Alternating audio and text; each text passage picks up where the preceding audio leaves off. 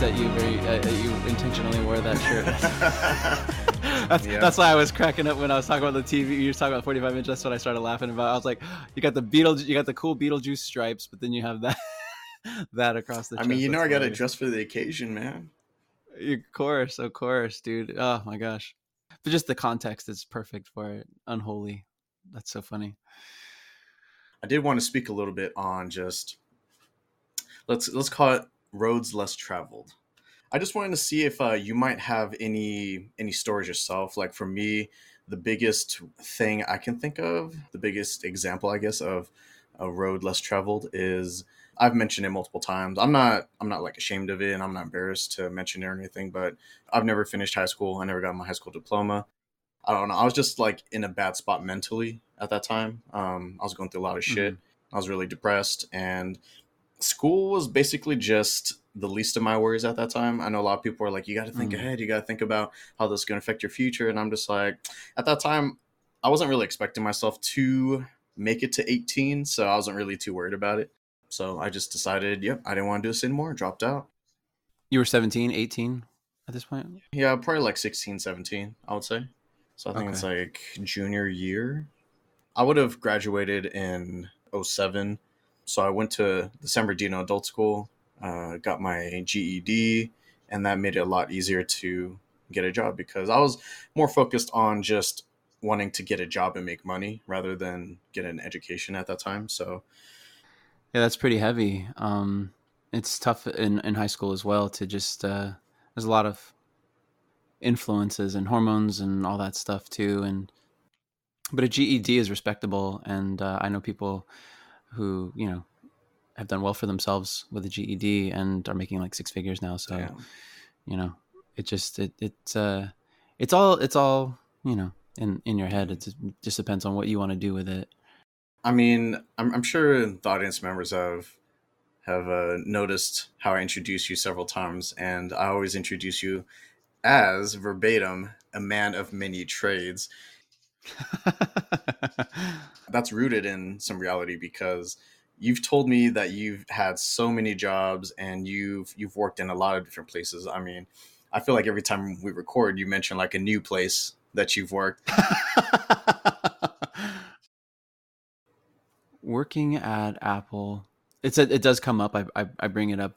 I brought it up in the past at least, but I would say it wasn't. I mean, the products sell themselves. Really, it's not like a very hard job in terms of you know helping people to decide what kind of computer or iPhone or I got to engage with so many different people. Granted, it was again over these products that they pretty much already knew what they wanted, and I kind of just helped guide them a little bit uh, based on their needs. But aside from that, you know, then we're just kind of shooting the shit um, in person, and uh, and it was then that I got to really know them, and they got to know me a little better too. You, you know so. what's funny about that is I think it was a way of bridging to your actual passion, which was like people learning different ways that people think. And so, I mean, that was like perfect for you because you were just, you're encountering a wide variety of, of people like that, that are That's all it. drawn to this product. So they're all, they're all just drawn to this central location and you get to, you get to just kind of pick their brains a little bit. And I don't know if this is still a passion of yours. Cause I mean, you, you said you studied psychology and um, mm. like i don't know if you you still want to pursue that a little bit later or if you just kind of apply a lot of the principles day to day or to other jobs but i mean you've also done video production. You've worked on music. You do some photography for this podcast. We still need some some photos for the shirts actually. That's exactly I, I, dude i've been trust me i've been thinking about that. I've been i've been looking for yeah uh yeah definitely getting ideas did you out of all that? Because you, I know that you wanted to teach also at some point. Um, I don't know like what subject matter necessarily you wanted to focus on, but did you ever think you would have ended up in IT of all places? uh, I I don't think I did. It was funny, but I remember in high school that was one thing that that kept coming up was um, so this would have been back in you know uh, the, the early aughts, shall we say, ninety nine, two thousand. Really dating myself here, uh, but they were talking about how technology is just it's booming. It's always going to be there. This is something that's gonna you're probably going to get a job. I remember hearing that phrase. You're probably going to get a job in technology. You're going to be using technology no matter what, but you're probably going to get jobs in technology. and I remember just thinking that's just so dry. You know, I, I don't know. I'm not a, I'm not like a I, I was thinking like silicon chips and things like that, and I wasn't really necessarily thinking of the software side of things. I guess because when we're when we're that young, we don't know what we don't know, and we just I just assumed that everybody understood the way that you know you just got oh you just tinker with software and you eventually get to learn it. Uh, but our parents didn't really know it, and now, especially now, my parents, uh, you know, they they've they slowly but surely have come to learn these things, but um, here we were so many years ago being told this is going to be the future. And so for me to be in technology, while it is in one sense a surprise, on the other hand, it is, uh, it almost seemed like uh, the sound of inevitability. uh, mobbing it. We mobbing it. We mobbing it to Georgetown. We're mobbing it to Georgetown. Let's go. How you doing, everybody? Welcome to Aflixionados Podcast, episode 29. My name is Eric, and the other voice occupying your head this time is a man of many trades, good friend, colleague, and co-host, Michael. Hello. Thank you to all the listeners out there for joining us. As always, new episodes drop on the first Saturday of each month, 5 a.m. Pacific. We're available on Spotify, Apple Podcasts, Google Podcasts, wherever you get your podcasts. That also includes YouTube, where you can find us at Aflixionados Podcast. So please give us a like and subscribe. Here on Aflixionados Podcast, we mainly talk about films that range from mind numbing to mind blowing. We also cover TV shows and other forms of media of course, we will be getting into spoilers here, and there will be only the healthiest amount of expletives tossed in. You have been warned. If you ain't ready, then get ready, because in this episode, this being one of our spooky episodes, we have a very special topic that we're going to cover today. We're going to be discussing the infamous supernatural horror classic, The Exorcist, released in 1973 directed by William Friedkin. I, I kind of alluded to it before, but you were saying that you never really thought highly of this movie, whereas like my point of view when I first saw it on VHS, I, I will also mention that the version I first saw, uh, I guess on VHS as well as for this podcast, was the the version you've never seen, which is actually what it's called. So I guess that's like kind of the extended version, but not really the director's cut. I don't know. There's so many different what? versions for this movie, but yeah, okay. the version I saw is literally called the version you've never seen. I, yeah, I should have texted you. I wasn't sure which one we were seeing. I have seen this one before. I just didn't see that one this time. Gotcha. Okay, so you you watched? I don't think so. The original theatrical. I've seen the original theatrical, and then I saw re-released in theaters back in again the early aughts. I think it was 02. Went to the theaters with my pops and saw the re-release of The Exorcist with missing scenes. Dope. And I think okay. that that's the version that that you're you, is the I one that so you too. saw. I think so too. So now, actually, I'm very curious. That's actually interesting. I'm gonna I'm I definitely have some to see the differences. I want to ask you. Yes, exactly. Yeah. So the notes that I sent to you, um, I think it's going to be for the version you've never seen. So there's probably gonna be parts in there that I'm gonna bring up, and you're gonna be like, "Well, I don't remember seeing that," and that's a different version. Yeah, yeah, yeah. Okay, very cool. The Exorcist is based on a screenplay by William Peter Blatty that, in turn, was also based on his own 1971 novel of the same name. Mm-hmm. And uh, I guess there was also some difficulty casting for this movie as well because um, I don't know. I think a lot of people, the subject matter, a lot of people just didn't feel comfortable being involved with this movie, so they had to kind of bring in a bunch of relative unknown actors at that time, which wasn't what Warner Brothers initially wanted. But I guess they, once they kind of saw the stuff that they're coming up with, they're like, okay, this is the shit's gold right here. I like this. Yeah, I could see that. Man, that's that's something to take into to I don't know, something that that just struck me though, that people were that afraid to be associated with it that they didn't want to be involved in, in any way. And that it, it, took some some people, some brave people, or some brazen people to to actually want to star in this because man, it, I think it it does so much more good than if it had never been made. Now, you saw a different version from me. Would you say that the movie held up from uh, what you remember, or was it about the same? When you say does it hold up, do you mean that it's worth watching or like what what do you mean because i want to answer that yeah did you did you actually enjoy it did you think it was better than what you remember or worse i think that it's i think it's like how do I put this? Like it's perennial. In some ways, it almost feels like the first time every time. I do wait between viewings. I haven't seen it in it's been a it's been a year actually, and before then it was like I don't know five six years. So Yeah, same here. Because I mean, I didn't watch the movie until the VHS version you've never seen came out, which I think was like late 90s, maybe 2000, around that time. So that was pretty far after that movie came out and has been on video for quite some time. And I remember hearing about The Exorcist growing up, and I'm just like, oh, a lot of people say this is like the scariest movie they've ever seen. And I was like all in, all about it. I think I saw it when I was in middle school, and I loved it. wow, that's when everybody was watching it. That's at least when everybody was talking about it.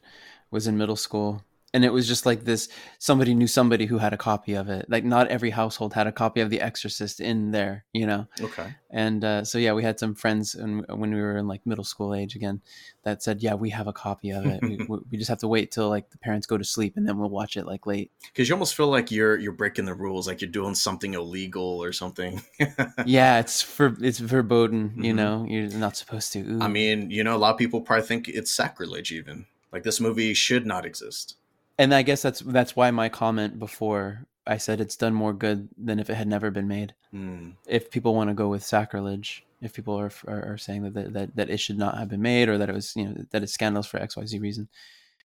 I don't know if you've ever heard of this term, but um, when I was researching the movie for the podcast, I found out that The Exorcist was the first time a major motion picture had been released through something called the four wall distribution, which is a Hmm. process where a studio or distributor rents movie theaters for a period of time and receives all box office revenue. What? I think the reviews were kind of mixed to I don't know mediocre for this movie. A lot of people are trashing it, you know, saying like, "Oh, Mhm. this movie is it's just like a gore fest and it's not it doesn't have anything of substance." But I think Warner Brothers was trying to capitalize on the zeitgeist because there was a lot Yeah. of hype for it. So even though the reviews weren't that great, there was still a ton of hype for it, and I think there was a lot of word of mouth and just a lot of morbid curiosity, kind of like me, right? Like a lot of people are like, I want to see how freaky this thing is because people are talking about fainting, they're vomiting, right? Like they're It's true. you they're it, yeah. crying. Yeah, yeah. And you're wondering, wow, what is it doing? What how is it getting that out of them? I think they're they're kind of doing the same thing that a lot of kids these days do is they can't purchase an R-rated ticket, so they just kind of sneak into it. You know, they like movie hop into it. So I think a Ah, lot yeah, of yeah. teenagers were trying to like sneak in and and watch it and Right. Yeah, that uh, but that's who were those are the people who were really talking about it were the teenagers. It's like a rite of passage is to watch The Exorcist. Like there's before and then there's after and you're kind of you're definitely a little more messed up because you've seen some shit that you didn't know you could see in a movie. Did you also hear about how there was supposedly some sort of dark aura or whatever about this movie, the, the making of this movie? Almost like a curse, I guess you could say, because production took twice as long and cost almost three times the initial budget, with the project experiencing many difficulties, leading to a belief that the film was cursed from the start. Huh. It was almost like bad publicity, but it was helping the movie. Right. I think that just made people more curious about it. Yeah. That struck that more morbid curiosity chord hmm for sure. some notable issues, but not limited to. A bird apparently flew into a circuit breaker on one of the house sets and caused a, a big fire to break out and burnt down like most of their set. So it's like a freak accident, right? Um, Linda Blair, the little girl, she injured her back after not being properly secured to some of the equipment during like the bed shaking scenes. I think she like bruised or like broke her tailbone or something like that. And Oh my so gosh. yeah, she still kind of like deals with that even to this day as an adult. Wow. Wow. I guess unsafe practices going on with this movie. I mean, everyone's getting fucked up. I know. Yeah, yeah. Sounds like they they needed some more checks and balances in there. Like, hey, pay attention to uh, securing this child, and you know, having I don't know some certain standards. Yeah, I know. Seriously. Sheesh, poor kid. So the version I saw, I, I bought it on Vudu, and uh, like I mentioned before, I saw the version you've never seen. So if there's some parts that uh, you don't remember in your version, let me know. I won't stay too long on those, but uh, I think for the most part, the major scenes are in both versions, right?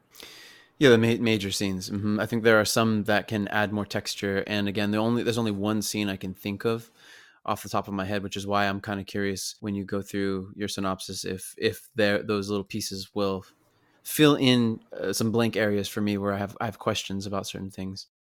So the opening, I guess it's a prologue of sorts, starts in northern Iraq, and a Catholic priest and archaeologist, apparently, Father Lankester Merrin, played by Max von Sydow, is shown an unearthed medallion of Saint Joseph, as well as an artifact representing some ancient demon that we we don't quite know what it is yet, but it looks like some sort of like dragon face looking thing. We also see that uh, Marin, he's he's older, he's an old guy, and uh, he's in a bit of a fragile state of health. He has to periodically take these pills. I don't know if they ever say what he has or what those pills are, but apparently that makes him feel better. If you're in that state, would you really be out there in like 100 plus degree weather digging around the dirt? Uh, no, I would not. I'm like, I'm like, why is this guy? Why is this Catholic priest even doing this? Like, no, they should be aren't they supposed to be doing like you know mass or whatever, unless he's on some sort of sabbatical or I don't know mm. what. But I'm like, um, why why are you not doing normal priest stuff? maybe, maybe he's like a uh, he's a lone wolf priest. I don't know. oh no, I, you know what? I could th- I could think of it being like he's a professor. There are some there are some that are like professors and stuff, and I guess he could be doing research, and so I could see how that might be what plays into it um, for some sort of research purposes. Or sure, sure. But other than that, I'm kind of like, um, yeah, I was a little bit puzzled. I, I wasn't like mad. I was just kind of like um, very curious. Like, why? What? What? I wonder what the book says. I kept thinking to myself, I wonder what the book says about why he's out there. Mm. Why is he out there? I'm, I'm not quite sure how that works. You might be able to to shed more light on it, but are you allowed to like still be part of the church but also like have like a full-time profession or are you supposed to just be working in and of the church at all times yeah it's it's typically that way the latter you would just right you would just be um, focusing on being a you know a shepherd to the flock, shall we say? So that's your that's your primary job. Sure. But I could yeah. see if this guy was uh, if this particular priest was say had some sort of special job, which you find out he is an exorcist. So because he's an exorcist, he um he's been through some shit. He's been through some shit. No, but but um as an exorcist yeah so it's a very special very niche job. I'm wondering if yeah he needed to do some sort of research. Maybe he works out of the vatican or something like that. Um, or he could be like what's called a religious where uh, i know certain religious orders like dominicans or franciscans or whatever dominicans in particular they, they study. So they study they do a lot of research. In exorcisms specifically or? it just it, not necessarily in exorcisms just generally speaking whatever particular field that they may be interested in they can pursue. Okay. Um and then uh, and just get really learned in that area, uh, whatever that may be. So it could be that his area was in those kinds of in, in the occult um, and in exorcisms itself.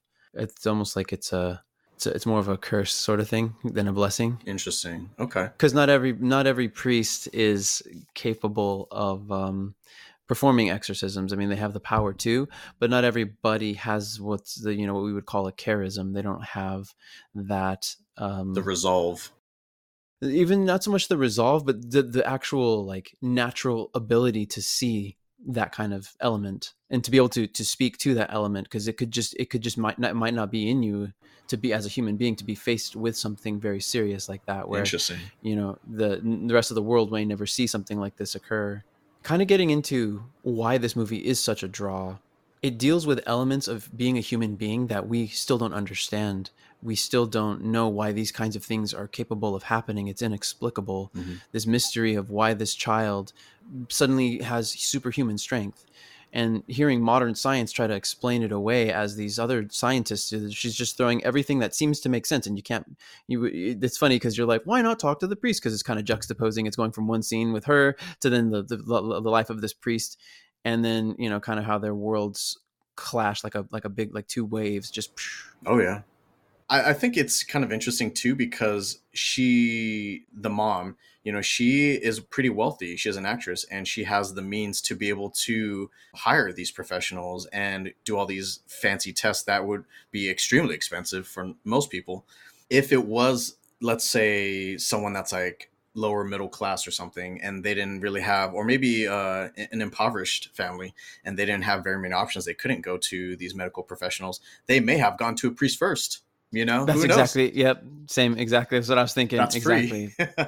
Uh-huh. They'll be more apt to just go there yeah. So it's it, you kind of use what what tools are at your disposal and if you, and what resources you know? And if you don't have any resources that's kind of like a, a resource that is always there for you and you know it, it's supposed to be welcoming to all people. Right and but i think that i think you bring up a good point there though that you know um it's a resource that's available to everybody but um to really show the audience who might be more skeptical of this situation i I think it's it's they they show like hey look if you if you had if you even had the money to do all this stuff would you not be convinced would you not be convinced like the mom who's at her fucking wits end imagine being in her situation where she's her daughter's suffering and this shit's just happening and nobody seems to be able to explain what's going on like you've tried everything that modern science is capable of doing to help your your child and now you're just like you're just hoping you're just hoping that one of these things that, that these doctors are throwing out there as an idea of what might solve the problem. They don't really understand the cause. They don't, they don't understand know. the source of the problem. And not knowing the source of the problem, you can't treat it. You're just treating symptoms. You're not actually going to cure the patient. That's the irony of it is that someone's first option is their last option. exactly. Like she has nothing else, so she has to resort to this. Right. But to uh, close out the the prologue, Father Merrin later visits another archaeological site where he matches that artifact design to a, a large demon statue, I guess known as Pazuzu. I don't know if they ever mentioned that in the movie, but from my understanding, I think he gets that name in the sequels. Pazuzu, because I think that's oh that's like the overarching I don't know storyline. Is always with this one. Yeah, that makes sense now we uh, find ourselves in Washington, D.C., in the neighborhood of Georgetown, where a well known actress, Chris MacNeil, played by Ellen Burstyn, is starring in a film directed by Burke Dennings, played by Jack McGowan. I guess that's how it's spelled, McGowan. Shout out to Ellen Burstyn for being in some of my favorite movies of all time. Uh, of course, Exorcist. I freaking love this movie. I consider mm-hmm. it one of the best horror movies I've ever seen, and I love horror movies. Um, she's also in Requiem for a Dream. Oh my gosh. Has that feud with the refrigerator. Yes, of course. Wow. And then let's wow. not forget Interstellar. yes, of course. Yes, yes. Uh, you see it's funny because until you ah, it's funny I didn't see it, but now I see it so clearly. Oh, yeah. Wow. Wow. Great movies. I, I got to talk a little bit about the house. So Chris rents a well-appointed house near the location of the shoot, and uh, along with her daughter, I don't know if I don't know how they pronounce it. I, I thought they pronounced it Reagan. Yeah, I think so too. Reagan is played by Linda Blair. Along with her daughter, they have some family servants. I think an, an assistant as well. She mm-hmm. has a lot of people in the house. And man, this I freaking love this house. This house is is just so identifiable you know like when you see it you're like with the with the staircase that's like right next to it you know that like narrow yeah. staircase uh-huh. the exorcist house along with what they call the exorcist steps were actually filmed in georgetown washington d.c and the house looks a bit different today but is actually still there you can go up and take photos of it and everything uh, i wonder who actually lives there though and like takes care of it but the only the big difference being is that there's kind of like a piece that stuck out from the main structure of the house. I guess they call it the annex. That piece was removed quite a few years ago. And that's where Reagan's bedroom would have been because it's the part that sticks out from the main structure would have been closer to the stairs and it would have been overlooking the stairs. So that would have been basically Reagan's bedroom window. Mm, okay. I don't know if they did that because they felt it was cursed or what. But yeah, they got rid of that, and so now it just looks like a little bit of a smaller version of that same house. Mm, okay. Yeah. Wow. What a shame. But also maybe for the best. maybe, yeah. And then we are also introduced to another principal character, Father Damien Karras, played by Jason Miller, whom is a psychiatrist and counsels Georgetown University priests. So this is another one where you have a priest that's doing like another job. he's a psychiatrist as well. But I mean, he's he's still serving the church. It seems like because he's helping other priests. Yeah, I think that it's it's interesting. I don't know that I've ever met a, a specifically a priest who was a psychologist before myself, but uh, it, it, makes sense that one one would could specialize in that and help help out other priests that way. Definitely, definitely, that makes sense. So, uh, Father Karras, it shows him commuting to a sketchy part of New York in order to visit his ailing mother, who's living alone.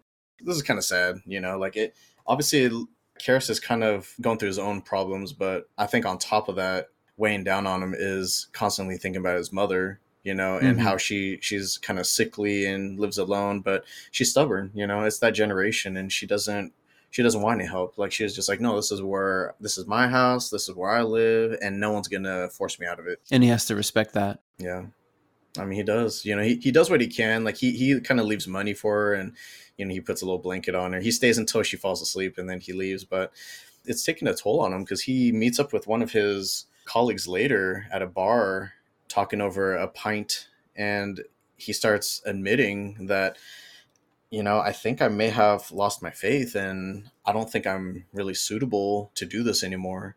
It's kind of um, becoming real for him mm-hmm, mm-hmm. all of it yeah. Struggling. Oh it's also important to note that damien's mother calls him by a nickname demi. Mm-hmm, mm-hmm. and that will come into play later in the movie. Oh yeah. Absolutely. Following Chris MacNeil as uh, she's living in her or she she's renting that house in Georgetown and she hears a noise in the attic, thinking there might be mice. What's kind of weird is that Reagan says something creepy and she says she attributes those noises to her imaginary friend Captain Howdy. Mm. So that's hmm. already like red flag number one. Hmm. Of course, parents are they just kind of dismiss it and they're like, ah, whatever. She's just being a kid. Yeah, that's right. Had this at this point, she had already introduced Mr. Howdy, or she must have, right? If she referred to him that way, because then that scene with the Ouija board had happened. Mm-hmm. I think it's around that time because they find it in their basement. Yeah, and she talks about that. That's that's crucial right there too. Is um and and uh, yeah, it becomes like this conduit. It's the thing in in and of itself. I wouldn't say is is harmful. It's the the use. It mm. becomes mm. again a means of. It seems like a harmless game, but it's that morbid curiosity kind of thing where sure it might lead you to do that and what's happening. You know it's again it's that mystery. It's like this it's almost like you get it out of your system. It's like you watch the hey don't get a ouija board. Watch the exorcist and you'll see what ouija boards what can happen with a ouija board kind of thing you know? How do you feel about ouija boards? Do you feel like you don't mind seeing one or you're just like hell no i'm staying away from that yeah that's me. I'm like hell no. No thank you. I don't that's brenda too. Brenda's just like nope. I ain't fucking with no ouija boards. Yeah yeah yeah no, thank you. It's uh, yeah, you just don't know. There's a lot that can't be explained. It's kind of it goes back to this thing that the priest says. Uh, the, there's that there's that guy. So when in the in the prologue, um, when the priest goes and he tells this uh, this gentleman, it looks like a, a dignitary of some sort, that he's gotta he's gonna go back. He pulls out that that head that like artifact thing right that artifact right that the priest had found he looks at it and he says evil for evil as though it's like trying to fight evil for you know evil with evil. Mm. and you could be opening things opening doors you don't really want to have opened. That clock in the background just stops and he, he kind of like exactly. He notices immediately. Yeah immediately. He's like attuned to different signs. And that's one thing that I, I took note of as well was just how a man of faith a man who had been so you know um kind of jovial before. I, mean, I, don't know about jovial, but was was was more spry. At least he was able to get up and move around, no problem. But after he sees that the statue, he's just so zoned out. He almost gets hit by that car. He's just completely. He's uncomfortable by it. Yeah, there's something. There's something that's definitely got his. He's he's very distracted, right? Yeah. He, and he looks frightened. Like his eyes, he's got this mile long stare. And for somebody who has Uneasy. been doing this for as long as, exactly, for someone to be doing this for as long as he's been doing this as an exorcist and dealing with artifacts like this for him to be this scared. And this and you look how old he is too. I mean again this just shows you like wow he's he's scared. And i thought what's the correlation? He comes back and did he somehow bring this thing with him from iraq? It's interesting to have that prologue there because they could have easily just started in Georgetown, but they were Yeah. in northern Iraq, and so it's kind of like, what's what's the purpose of this? What are they trying to say?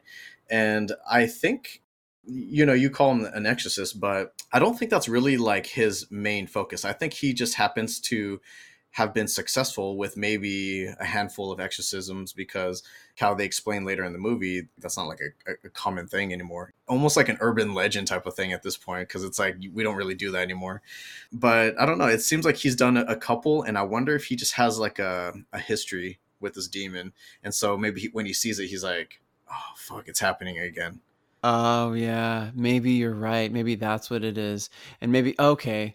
Wow, that's a great explanation. Because I'm wondering if that then go if they go into more detail with the second and third ones, and maybe how this thing has sort of doggedly chased him, the way that it ends up chasing Regan. Reagan, yeah could be could R- be yeah right? Like once it gets its hooks in you, even if you escape narrowly, it's still gonna it's still gonna come back for you, kind of thing. sure because i mean that so that demon knows Merrin and is kind of threatened by Merrin. Yeah, it's wild to think about that. I think that's what conver- that's a conversation we've had before about about demons. I was explaining to you, you know, angels and demons being non corporeal, so they don't have physical bodies. We person we we personify them. We use personification or what would anthropomorphize. We we Hmm. make them like us with wings on them, but technically speaking, they're non corporeal. They are pure intelligence, so they don't necessarily have a physical body. They are like spirit and um, hence why it can just enter into this uh, into the child you know it takes Mm. different forms a good portion of the beginning of the movie is used to at least build up the characters of Chris and Regan. So part of that is showing Regan's relationship with her father. And I don't know if they flat out say what her father and Chris's relationship is, but it seems like they might be divorced or separated or something like that. Because remember, she was pretty irate over the phone that Regan's father forgot to call and speak to her on her birthday. hmm And so she just chewing whoever's on the phone, she's just chewing her out and saying like, "No, like this is unacceptable, whatever." Right So they're they're trying to paint this picture. Um, you know, it's it's like when it shows Chris and Regan like having fun, playing around, joking with each other. Like remember when she like chases her around the corner and like tackles her and starts tickling her or whatever. right right she's a sweet girl they have a very tight relationship They're very close. They, there's a lot of love there, and yeah, Regan very much is this this kind-hearted, sweet little girl. I, I think showing that is important because showing the descent later on is that much more heartbreaking. yeah they do a fine job with that I don't know if you noticed this yourself, but I think Linda Blair kind of looks a little bit like a, a young Jennifer Lawrence. Like I couldn't help thinking that when I was watching the movie. Was, oh man i have to go back and check that out now i, I didn't I, I don't know if i can say that i see it might just be me. But yeah, not long after um, just showing what Regan is like normally, she starts to not act like her usual self. We start seeing like some some odd behavior by her. Uh, one of them, I think she's being tested at the doctor's office, and she's just kind of blankly staring up at the ceiling, and she just gets that flash of like a demon face. right right So it's starting to make its presence known little by little. What I really love about this movie is the slow development mm-hmm and like the slow implementation of this demon into this physical realm. Right, right. It does so very gradually. The fact that he comes, what, what was his name again, Mister? The the demon's name, Pazuzu or oh, Mr. Howdy Mister Howdy. That's right, Mister Howdy. or Captain Howdy, right Or? Captain? Mm, was it Captain? Captain? Exactly. Yeah, that's right, Captain Howdy. Yeah, Captain Howdy. Dumbass name. right, right. It seems so innocuous, right? It seems so so playful, even, and I think that that's interesting because this being again a, a more religious movie, it it can't I can't help but think of you know in uh, in Genesis you think of the snake, right? When when the snake comes to the to Eve, he comes in and he and he seems super like you know she's not afraid of him. She doesn't seem afraid of him, uh, and it's more just real real casual, just like hey I'm harmless. Like, why can't you eat that fruit of the tree? You know, that kind of thing. Doesn't come at doesn't come at them like threatening them. yeah. It comes it comes to her like a how like a like a Captain Howdy, you know. But it needs volition. It needs a f- act of the free will, an opening of the door, either physically or in some spiritual way, an opening of a door. The frustrating part that you were you were mentioning before was that the doctors they downplay and misdiagnose her even. So they they call her symptoms hyperkinetic behavior. You know, just some sort of generic sounding term to me. you know, they tell Chris that Regan would be fine. Just have her take these pills. She'll be all right. Yeah, it's just hyperkinetic behavior is all this is, and and maybe some some teen angst thrown in there. You know, it's funny. Yeah, some teen angst exactly. Uh, but it's hyperkinetic behavior. If you think about it, all it is is saying like like kinetic like moving movement. So hyperkinetic is like extra movement. All you're saying all you're doing is saying the thing that you're observing. You're not actually saying what the problem is. Oh this is just this is just that thing where you know limbs move a lot. She's just moving a lot. Just give her some pills. She'll be fine. It'll slow her down. It won't be so hyper she'll be sedated she may never be the same again but that's not what we're after right we're just trying to get her to not do the thing that you know of being of bouncing on a bed you know and breaking her yeah. tailbone Sheesh. But yeah, hyper. That's just, I think that's just funny that that, that they yeah. they choose that title. Like, yeah, yeah, we're gonna call it this thing. I mean, you know, who who is Chris to really challenge this? So she goes along with it and gives her the pills, but uh, as we'll soon find out, doesn't really help a whole lot. No. We switch over to Father Karras now. Unfortunately, he gets word that his mother something happened to her, and she was taken to a hospital by his uncle I guess it was some sort of uh, health emergency. Hmm. I don't know what it was exactly, but I get the sense that maybe it was it was just like dementia taking its toll, and she's not well at this point. It might be that, but she was. He mentioned something about the leg. It could be that it got infected. It could be mm. that it was getting hmm. infected because she remember she winces when he's putting the bandage around her leg. He's reapplying the bandage on her leg, and she's sure. like wincing. Some sort of compression on her leg. Yeah. Yeah, yeah. It's like gauze, but um, it could be that that's because he mentions it when he gets there and that and that friend of his that other priest is kind of or i don't know if it was a priest or the doctor was helping him through um he's concerned about her leg so this was especially sad because the hospital that the uncle takes her to turns out to be some sort of mental hospital instead i guess this is due to neither the uncle or father Karras being able to really afford like a fancy dedicated hospital so she's taken here instead you know, Karras goes to visit her, of course, but uh, it's it's heartbreaking because she's angry with him. You know, she thinks that he was the one that placed her there and betraying her almost. Yeah. Yeah, pretty sad. Especially because he's taken the bullet, you know? It's like I wasn't the one that did this to you, but I think he can kind of understand where his uncle's coming from because it's like, well, you know, she needed to be helped and she wasn't getting that at home by herself and he, it just makes him feel worse because he's like he's trying his hardest and it's still not good enough because he's trying to take care of her after he gets off of work and everything. And it's just he's he's burning the candle at both ends and and it's still again not enough. That's gotta that's gotta sting you know? And i think it's his uncle or someone else mentions like if you weren't a priest and you were still a psychiatrist you you know you would be the best psychiatrist. You'd, you'd be like rolling in dough. Yeah his uncle was like, you know what? If you never really got into this whole Catholicism thing, you would be making bank, and then she would be living in some penthouse somewhere, and she wouldn't have to go through this. So she, he was just kind of putting all the blame on him, which was fucked up. Yeah, exactly. This is his fault. You know, he's smart enough to be able to do whatever he wants, but but he's a priest. Yeah. So just like rubbing salt in that wound and again it's people say thing what people say says so much about them and that that uncle feels guilt and so he's projecting guilt onto his nephew. Yeah. Feeling guilty so uh-uh, i don't want to deal with that guilt. You're the one who is, should be guilty. You did this to her. You did this to her because you didn't do this far-fetched thing that who god knows if it ever would have happened that you'd be this buku rich whatever. But you know what? You could have been and that's the point Yeah, he he already feels like shit because his mother's going through this. You know, wh- and he had no control over it. He's like, "Why you do this to me, Dimmy?" You yeah, know that whole yeah. thing. Oh fuck! And then now you got like his uncle also compounding on top of that, and he just has to just let his steam out. You know, he lets all his anger out by going to the gym, and he's just uh, laying into that punching bag. Exactly. Why does he try so hard to look like Rocky Balboa though? They go out of their way to make this this father Exactly. really look like Rocky. Whoa, tell him, tell him, calm down, guys, calm down. There's only one Rocky, guys. Come on. No, seriously, it looks like they're trying to capitalize on that moment, which I don't blame them for. Um, and damn, he does a great performance. Hats off to all the uh, all the actors, in fact. But, but man, there's a there's a certain there's a certain heartbrokenness that you f- that I felt watching his performance. It's just, it's like he's like a like a like a caged, you know, mouse or something. I don't know.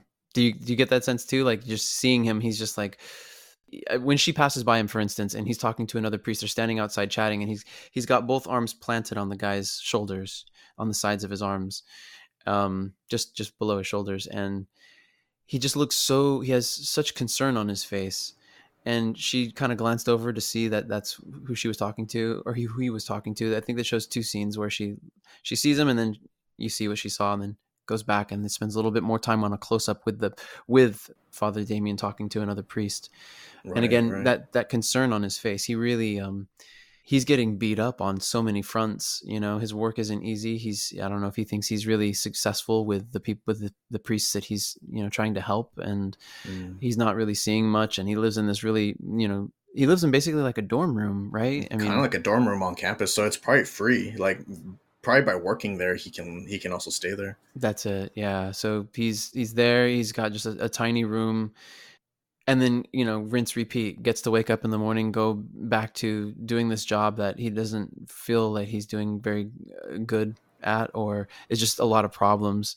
And then you know, then also the fact that when he's not there, then he wants to be there with his mom uh, because he loves her so much and Oh wants yeah. to make sure she's taken care of. So, and then still feeling like he's failing her too. You see the guilt on his face. It's like so palpable, just that sadness. You know, you go to that apartment and she's got this old radio playing and everything, and there she is with a bandaged leg, and he's just he's just wanting so much better for her. So he's just fighting this real uphill battle. So you see from a life, two different lives lived. This Father Merrin and him. the main focus of this movie is the little girl, right? And like her her descent, what's going to happen to her. But also at the same time, I really found the side story of what's going on in Father Karras's life really intriguing as well because he he's going to be tasked to deal with this, and he's got a f- lot of fucking demons that he needs to deal with on his own yeah, as well. exactly, exactly. The unlikeliest of people to have to face off with. That's crazy. Think just thinking about that with all the shit that he's also dealing with.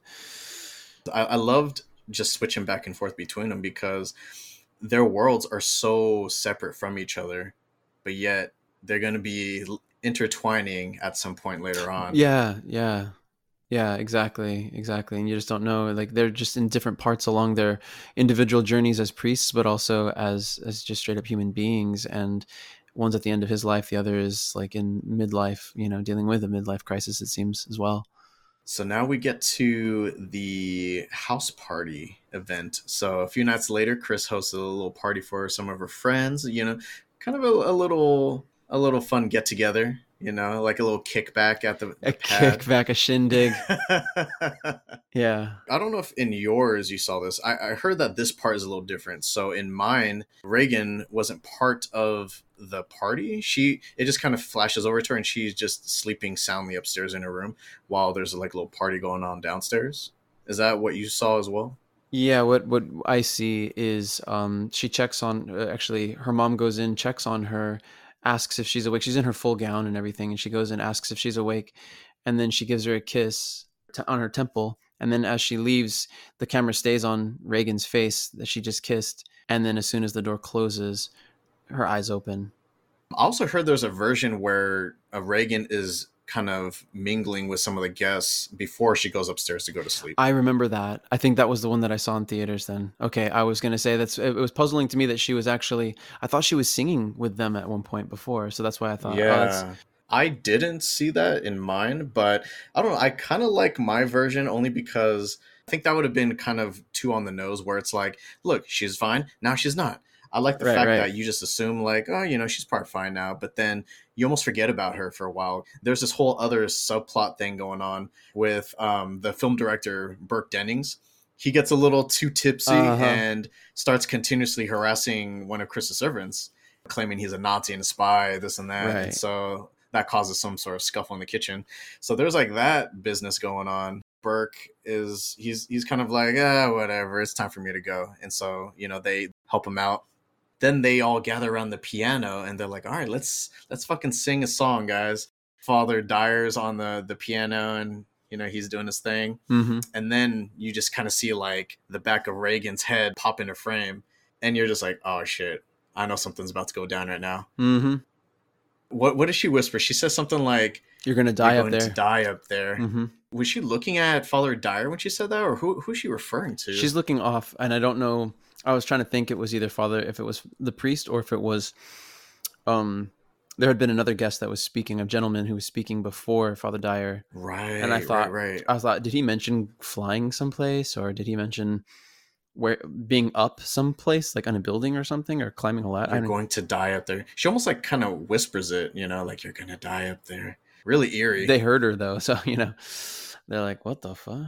It gets really quiet when she when she shows up. Of course, Chris sees her and like addresses her. They quiet down to see what she's gonna say, and that's some ominous shit, you know, that comes out of her mouth. That's so atypical of her. And then on top of that, she urinates right on the rug. So like she's standing right on the edge of the rug and just starts peeing right there. Chris is genuinely concerned because she's like, "Oh my god, what is going on?" You know, she tries to make a little excuse for her and just say like Regan's been sick and you know she she just hasn't been well. Let me go clean her up really quick. So she gives her a bath. I think the guests, you know, they kind of entertain themselves. And so she goes upstairs, gives her a bath, puts her back into bed. This is when the bed begins to shake violently with both Regan and Chris on it. Mhm. Chris hops on the bed to kind of, I don't even know what she was hoping to accomplish here, but she just kind of like jumps on it. I guess she hoped to like weigh it down, Yeah. make it go away, but it's still violently rocking with both of them on it. Mm-hmm. Yeah. Yeah. So it's starting to get a little more intense. Yeah. It's definitely um been building. And we're not even getting into like the really crazy shit yet. Hmm. and that's what I always think is kind of interesting is that when demons seem to, at least in a lot of movies, when they seem to possess people, it's always like a, a slow process. Like it's not just like, boom, you flip a switch, I'm kicking you out of your body and I'm in your body now. Mm-hmm. Damn. But imagine being being in your body, but like in seeing what's happening, but you can't do anything about it. Right. That's scary. Yeah. Yeah. Exactly. And and also knowing that someone else is in there with you, that would be fucking exactly terrifying. exactly doing things that you didn't even know were possible and speaking other languages i think that's probably one of the most crucial Telltale signs. Speaking in another language that they're not even from that they never knew i mean this girl speaks all of a sudden she's speaking latin like it's not just like a party trick Now we learn that uh, Father Karras's mother passed away in the hospital after only a few days. It seems like. right that, i feel like the book probably drew it out a little bit more i, I don't think that would have been so abrupt because it just seemed like he just saw her in the in the hospital and like a couple scenes later it's like yeah she's died she died they didn't find her for a couple of days like wait what wasn't they, wasn't she just surrounded by people i feel like for them to for them to have moved her within two days time i feel like that would have been a little too fast Oh man, I felt for him though because Karras lost his world. yeah he did He didn't feel like he really had much else to like hold on to, and so yeah, he's you know he's in a rough spot. Father Joseph Dyer, um, he comes to visit him. Doesn't even he, he like brings him like a little drink as well hmm that he that he borrowed. borrowed right exactly Father Joseph Dyer. What what's interesting about this character is that he's played by a real priest. So he's played by Father William O'Malley. whoa interesting Yeah. So the thing about O'Malley is that I think he was the first Catholic priest to portray a priest in a commercial motion picture. Wow. Wow. His on-screen presence is so comforting. He he really feels like such a good friend, you know, if eh, if if Father Karras doesn't have anybody else in the world, like this guy at the very least cares about him and it's genuine, you know. And he's a funny guy and he stole something for the sake of his friend, you know, to just try to be there and help him out. Be there for him, you know, support him, and, and also try to take his mind off of it because he knows that, Yeah. man, this is rough for anyone to lose their parent, especially someone that you're super close with. You can't help but feel bad for him because he even has that dream, and you know, he feels so helpless in his dream about his mother. Yeah. in the middle of the city and then the mother is walking up out of the subway entrance right and Karras is like he's like trying to call out to her, but there's like no sound, and he's trying to run to her, and he's he's running as fast as he can, and he still doesn't make it to her, her in time. You know, she just starts turning around and walks back down into the subway. He even gets a flash of I don't know if this is like foreshadowing or what, but he gets a flash of that medallion that he has, the Saint Joseph medallion. Oh, falling. Yeah, falling in midair, and then he also gets a flash of the demon face in his dream as well. Right. Wow. So I don't know if that was someone warning him or what, or if that was just more for the audience. But pretty interesting that they would show those. Yeah, they're putting the ideas together at the very least. They're juxtaposing them, right? Jumping from one back to the other. It's like you're now associated with this. By the way, that Pazuzu face that they show, just like throughout the movie, it just kind of does like a quick flash. Mm-hmm. I don't know if you've seen Insidious, but I think the Pazuzu face is way scarier than that dumb demon makeup that they use in Insidious. Oh, I haven't seen Insidious, but yeah, the that's definitely the freakiest thing, um, for sure. That statue, oof, yeah, that depiction is just, and I think it's also to do with the music and it's to do with the lighting, the cinematography, all of it is just like haunting, and it's got that sound of like of locusts, you know, Zzz, it's got like that buzz, yeah. That yeah. hmm hmm You hear that buzzing, and then It's, just getting louder and louder. Yeah, hmm it gets it gets uncomfortably loud. Yeah, I remember being in theaters and feeling like, damn, that was a little harsh, a little a little treble heavy, shall we say, a little sharp.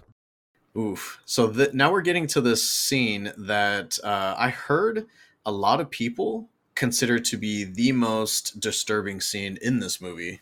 Not even the the demonic parts, but this part with Regan. So Regan has been becoming more hostile, right? And so she gets taken in for more tests. It's the uh, the angiography procedure that Regan undergoes. Um, I guess is what a lot of fans consider to be. So it's the most disturbing scene, but was also praised for being pretty true to form, from my understanding. You know, they put the Oh, iodine on her neck, and they put that little like needle or whatever thing in there, and hmm all that is to do some sort of they have to put this like liquid in there and they can take a better x-ray of what's going on in her brain right all the Oh. little stems and everything the synapses Oh my gosh! So they were injecting fluid in her brain when they did that. yeah Oh my god, that's my understanding and of course you know that's all for nothing because the x-rays don't see shit exactly. that's that loud snapping device right it's just ga ga ga ga ga ga Right. Right. it looked painful too It did. it, it did. I, that that one hit me between the eyes this time that I saw it. Oh my gosh, my heart went out to her, and I just thought, dang, I've I've had an MRI done before, but man, that they're not nearly as loud as what it sounded like she was enduring. So it's just crazy that they're almost like putting Regan through the ringer. They're just like, all right, that test was inconclusive. Let's do another test. Let's do this Mhm. test. Let's do that. I mean, it, you know, it's for her well being, but also at the same time, I don't know if they're really trying to take her perspective into account. You know, she's this is a lot for a little girl to go through oh my gosh, yeah. in succession as well. And they seem so matter of fact about the whole thing too. They're just like, oh yeah, you know. We're just gonna do some more of this and that, and you could they could you could see the guilt on their face, like they know they don't know what the fuck they're doing, and they just want to run more tests. Oh man. So this is where Regan uh, is shown being whipped around by some sort of unseeable force. She's Mm. just like, "Mother, make it stop!" and you know, just getting like slammed down onto her bed. That was jarring. I, I almost wondered when you said something about her not being harnessed in properly. I almost wondered if that was it one of the be scenes, yeah. dude. Because she, she, her, it was, she was, violent. It was so violent. And I'm looking at her neck, and I'm wondering if she had whiplash from that. Because, dude, being in a car accident and having a little bit of whiplash with that, I was going like 20 miles per hour. I was going like sixty. I was going like, watch out! I'm going like 60. You're never gonna let your brother uh, live that down. no, he loves it too. He loves that shit. It was hilarious. It was one of the best. That was one of the funniest moments. I swear. I know what you mean, though. I was thinking the same thing. Like, she's getting whipped back and forth Yeah. really quickly. You know, that could have easily injured someone for sure. Oh yeah, I actually was like, dang, is she okay? I mean, because it looked like a regular. It looked like a human. It did not look like they put in some sort of doll. You know. What would it take for you to really start coming to the conclusion that maybe Regan might be possessed? At this point, Chris is still is still unsure about it. She's still trusting in the doctors. The doctors think they know what's going on, and shit like this is happening. The bed is shaking. She's fucking being whipped around. Obviously, she doesn't have the ability to do this to herself. So what the hell is doing this? Mm-hmm. If all that wasn't enough, her eyes go white, and then this is when she starts speaking in like a deeper voice. And she actually ends up slapping one of the doctors. The doctor was trying to like restrain her. Pop. Yeah, yeah. She goes- she cleans it. She she touches him up. She gives him a little touch up. She said, you know, pat, let him know he should cl- he cleaned his clock. She got a clean hook. But then she yeah she did. But then she slaps herself on the face, and that's when her mom screams out again. At least in this version that I saw, her mom just like, "What the fuck is going on?" Like she's like just in desperation, screaming like, "Give me back my daughter!" Almost like that that cry, dude. It's so it's so primordial. Any person in the history of time seeing their daughter, whether they were you know living in the time of say Jesus when he was casting out demons and things like this, thinking about it that way, like what mom wouldn't have reacted exactly the same way? Like, I don't know what the fuck is going on. Like, what they were perfectly fine before, and now this is happening, and you know, we don't have modern medicine other than to just be like, what's been, what's changed in her? Something's changed, and it's, Yeah. it's yeah, just at her wits' end. Like, I've science, I've thrown everything at her that I could possibly do to save my daughter. So, did you think any of these scenes were a little excessive at all, or were you like just into it? How unsettling all this is. Yeah, I would say when I saw it, I had that kind of view where yeah, I was I was just taking it for what it was, but there were times where it was so freaky that I would remember what my dad would tell me. Remember, I've met uh, at the beginning of this we talked about our parents, our pops. Mhm. Um, my dad, when he first started having us watch scary movies, one of the things he made sure to teach us to do Man was was to yeah he's like fucking man up and he gave us like a shot of whiskey which was i thought was weird but you know i was like all right but oh and it burned too but anyway so yeah no, not really to get my dad in trouble no. No what he taught us to do man up. What he taught us to do was laugh at it. What he said was look it's just an actor and this is just a part they're playing. Remember this is just a movie and those are actors. This is not real. And i remember just being like okay. That that kind of helped me to deal with it a little bit. I could always pull myself out of the narrative so ever since i was a kid i, I find myself sometimes doing that and i'll have to like actually fight against that and, and to enter in more Mhm. to be to be more freaked out. Otherwise i'm Mm. constantly pulling that eject button like no no i'm done. He was laughing like christopher lambert there can be only one couldn't even get it out You have no idea how many times Cameron and I used to just say so many of those Christopher Lambert lines. The laughs, there can be only one, like all the Highlander lines, Raiden, you know, like we we said we said them all. oh my gosh, he is the best, Christopher Lambert. There can be only one, and that laugh. Sorry.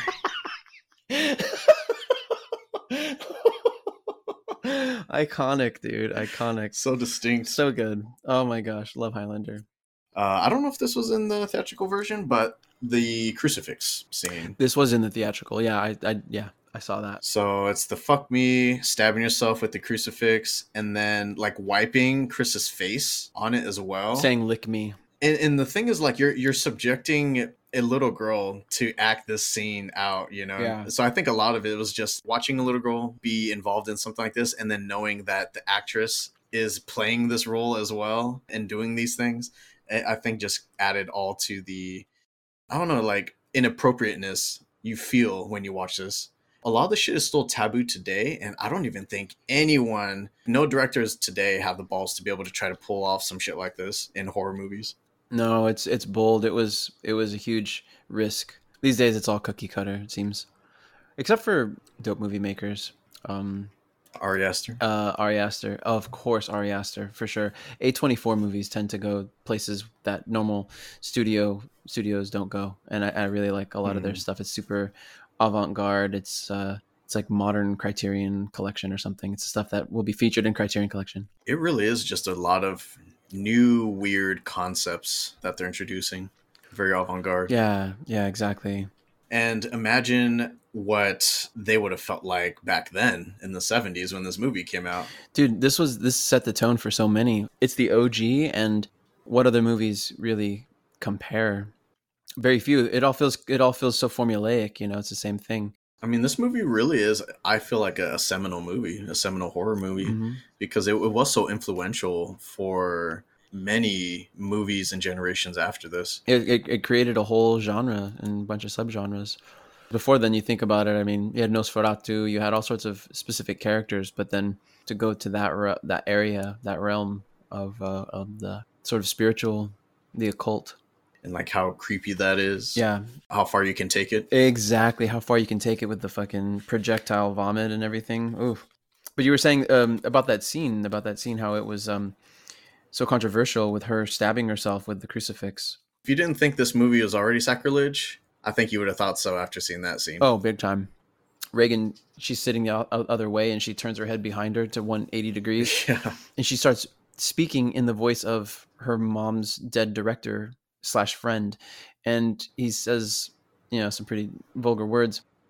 Did you see what she did to me? Did you see what she did? So I didn't realize that that was supposed to be Burke. I remember when I first saw when I first saw the movie, I'm like, why the fuck did she just like go into a British accent all of a sudden? I'm like, what voice actor did they bring in just to like dub this oh, over? Oh, right. No, I, I, I, tot- I don't know if I paid as close attention to it before, but it definitely hit me. She turns her head behind her to make fun of, to remind her, hey, this is the guy that I did this to. Did you see what she did? She's claiming credit for it. She's like, oh, by the way, in case you had any doubts that I'm the one who's responsible for it, you know, and you thought he just fell and hey, maybe his head got turned around by accident when he fell somehow. No. Did you see what your daughter did to me? Yeah, that's wild, right? So that whole like setup for Burke's death, Sharon Spencer, I think, is like the assistant or something like that, played by Kitty Wynn. She reveals to Chris, who comes home and from work, I guess, and reveals that you know I just got back myself because I went to go pick up meds, and so she was like, "What the." You fucking just left my daughter all by herself and like the windows all wide open is fucking freezing in there. Sharon was like, no, no, no. I, I, I called Burke over and, and Burke said he was, you know, he was fine watching her for a bit. But the thing is, Burke's nowhere to be found. And Chris is like, well, where the fuck is he? He's gone. Apparently he just like left. They hadn't realized that he was like already down at the bottom of the stairs. And the reason why the window's open was because Regan fucking tossed his ass out the window. Dang. To me, that makes so much more of an interesting movie, right? It's very Hitchcockian, where sometimes you don't even need to see the thing; it can be alluded to, you know, without you know you actually having to witness this guy getting his head turned around. Like nowadays, I almost think that studios would want to actually show it. You know, they'd want to have the scene. You'd, you'd oh, but what would it be like to actually instead of having to think about it? Why not just have the scene actually be real? And so, if we do a remake of The Exorcist, actually show her rip Burke's head around and like toss him out the window. How cool would that be? And it's like not very because it just makes you so Mhm. it makes you lean in what it does as as a as a um narrative device hearing other characters speak about it i say narrative device like I, what the fuck does that even mean basically as it's as it's being spoken of by other people it's just so much more interesting to hear um the buildup. you almost lean in like it's a secret like it's dirty you know like the, the detective who inter- who shows up at the track where Oh, Kin- William Kinderman, Mhm, right? mhm. The the detective. detective, right? How he waits for Father Damien to finish his run and then starts to, you know, kind of interrogate him. Speaking about like not showing exactly what happened, but letting you guess Mm-hmm. is hereditary. And you know which one I'm talking oh about. Oh my gosh, what did, dude? The whole movie is like that. All I feel like is you're looking, you you lean in, and then you wish you hadn't, but then you can't help but lean in more. It's just, and then you go into a free fall, and it's just like that feeling of falling, but like doesn't stop. Oh yeah. Now this for sure I know was in the uh like extended versions. The spider walk scene. the infamous spider walk scene. hmm Did you get to watch that one again? I did. I know The past couple times I haven't seen that one. I, I think it's that. I think it's the scene that only comes on that one that you're talking about. Actually two. And, and the thing is it's different in both, which is kind Wait, of what? weird. I don't I don't know why there's so many different versions. Oh, that's right. That's what you said. That's right. Two versions. Okay. So the version you've never seen, it shows the spider walk. That's shortly after Kinderman. I think he's like investigating the murder of Burke, Right, right, right. at the bottom of the stairs. Could have just been an accident. A lot of people are saying he he was drunk and he fell down, but Right. Kinderman's not buying it because it's how is your head going to turn Right. 180 degrees Right. right after he leaves. Not long after that is the spider walk scene, and yeah, straight up comes like tumbling down the stairs, and she's almost like bent over Mm-hmm. backwards, and uh, she's running down the stairs that way. A lot of purists of, of this movie, the ones that like the theatrical version better because they felt that the pacing was better, they hate this scene. Think it's completely unnecessary. But since this was my introduction I still enjoy it, and I think it's it's just iconic. Like it's one of those scenes when you say like little girl spider walk, you already know what the fuck I'm talking about. Yeah, yeah, I would say that I've seen both. I saw the first, I saw the theatrical release first, and then I said I, I saw the um, went to the movie theaters with my pops to see the the version where the spider walk happened. And yeah, I don't know. I, I think it's I, I appreciate it when I do see it, but I, I I I think it's it's cool even without it. I think that there was some element I agree to where it does distract from the pacing or distracts in some way. Like it doesn't it doesn't feel like it's adding too much. It's almost like for more shock value, but at the same time, I'm not going to deny that it doesn't feel a little empty when I don't see that version and go, "Fuck, I, I missed that. I missed the thing," because dude, that yeah. was the whole. That was one of the biggest draws. They they. I don't know if they explicitly said that's what happened, but they were like, "There is one scene in here that you've never seen that you're going to want to see." like in theaters you have to see it and so yeah that was the big draw so my pops and i we both go to the movies and i don't know why my brother he would have normally joined us i don't know why he wasn't able to make it but I think he was out with friends, but so it was just me and pops, and which rarely happened. Again, normally the three of us would go see a movie. Sure. So we go just uh, the two of us, and uh, and as we're watching it, there comes that scene with the spider walk, and we didn't know what to expect at all. It's very much one of those holy fuck dude type of. We were everybody was like holding their breath and then she you know she spews the blood as she's upside down at the base of the stairs. Oh so that's the version you saw. That's the one i saw too. Okay. Oh okay. That's the only one that's the i think those are the only two that i've ever seen is the theatrical where that's not in there and the vomiting of the blood. So there's no projectile blood in one of them so i heard that in i, I believe the director the extended director's cut she has like a, a lizard tongue and like I don't know, flicks her tongue or something oh, towards the oh, camera. Okay. That's just what I heard. I, I've never seen that version either again makes me wonder why the fuck are there so many damn cuts of this movie there um, dude it's interesting that they they tried I, I, think that's really really cool of them actually it's so iterative they wanted to see like what is going to really resonate with folks so they tried different things maybe they would have cut it out like you say director's cut maybe there were certain scenes he would have liked but maybe didn't test as well with audiences so they had to go with what the audience liked versus versus his version so oh i lost my train of thought just the spider walk. The spider general, walk, or? yeah, the spider walk. There, there you go. Yeah, so that scene was so jarring that after it happened, after she vomits the blood and the mom starts screaming, the theater lights kicked on and they turned and they and they stopped the they stopped the movie from playing for just I think it was like a solid three minutes, three minutes, maybe even five minutes for us to ga- gather ourselves. I can totally tell because I was going to mention this too. This is also like happens to be around the midway point in the mm-hmm. movie right after that scene happens, it cuts to black. Yes. For like four seconds, and then it picks up again. And I'm like, that must have been an intermission right there. It was, dude. It was, dude. People, I'll never forget, man. People screamed. Everyone was looking at each other like, "Are you fucking seeing this? This is insane. this is insane." And I remember looking over to my dad, and at this point, when I saw him, he was he was lower than my his head was lower than mine. He was slouched in his chair, and I looked over at him and he just kind of looked over at me and he's like, Holy shit.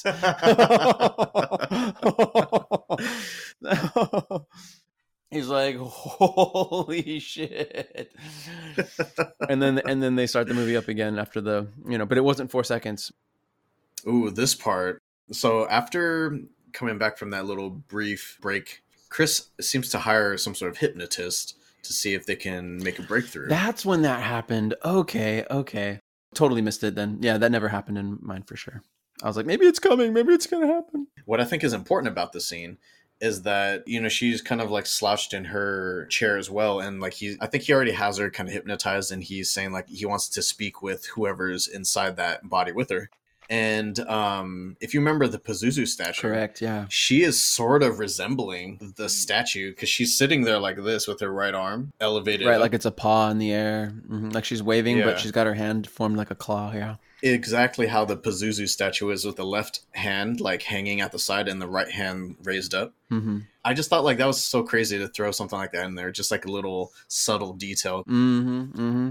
That's how intentional they were. Like we're drawing a connection to that being that hypnotist soon regrets his decision because once he calls out the demon, she lashes out. You know, she grabs him by the groin. Oh yeah, forces him to the ground, and everyone has to kind of rip her off of him. Yeah. After all the tests and bringing all these doctors, Chris is getting frustrated. You know, she's kind of chewing these doctors out. She's like, I'm paying you guys all this money and you guys can't fucking figure anything out. Like, someone has to know what's going on with my daughter, you know? You guys are like the most brilliant minds in science and medicine, and no one can fucking figure out what's going on. They kind of throw this out there, like the doctors, they're not really recommending it, but just like a, an option, right? So they're saying, well, have you ever heard of an exorcism? Uh, there's these rituals that we don't really we're, we're not really backing because they're not proven by science or or medicine or anything like that. They're they're not involved in any of that. It's outside of our realm but if you're interested you could go that route as well. So they just kind of throw it out there. After the crucifix scene and all that she finally decides to reach out to someone. So she finds father Karras and uh, they have the little meeting around campus. She asks for it. She she requests to have this exorcism done, and you know he he kind of dismisses that request though, Father Karras, mm-hmm. because well, for one, he's never seen one performed. He hasn't heard of anyone performing one in probably like a century, right? At least, you know, the way he describes it is is kind of it's kind of antiquated it's sensationalized and it pretty much just went the way of the dodo following advancements in medicine. Which makes sense coming from a, a psychiatrist, you know, him. He's not seen anything like that himself. And again, it's it's so rare. I think to him, a lot of it is it's almost like folk stories. You know, it's like I've heard of exorcisms, but come on, were they really real? I don't know. Has anyone actually performed one or seen one? No. Right. There's no tangible evidence. Right. So that's super, super on brand then. Again, him with his crisis of faith, he's not thinking that that's real himself. So you, you could see it in him. He's just like, oh, I don't, I mean, it's archaic, I guess. He agrees to see Regan, but he's like, come on, like, if you're looking for an, an exorcism, I'm not your guy. Mm-hmm. he goes and checks out Regan back at the house. That's when he discovers that, uh, Regan is is not some ordinary ordinary little girl. She uh first off she's claiming to be the devil himself. Huh. You know, he's kind of questioning like, is this serious? Am I being punked right now? you're not claiming to be a demon, you're claiming to be the devil. So he's already kind of like skeptical about that. But then there's the projectile green vomit right in his mouth too. Oof. Yuck. Finally speaking in tongues. So doesn't even ask something like can she speak any other languages or anything like that? And she, and Chris is like, no. Mm-hmm.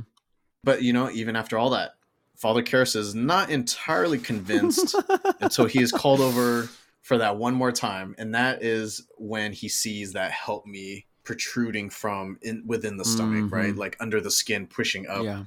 and that just freaks the fuck out of him. So that's when he's like, "All right, let me see what I can do about doing this exorcism."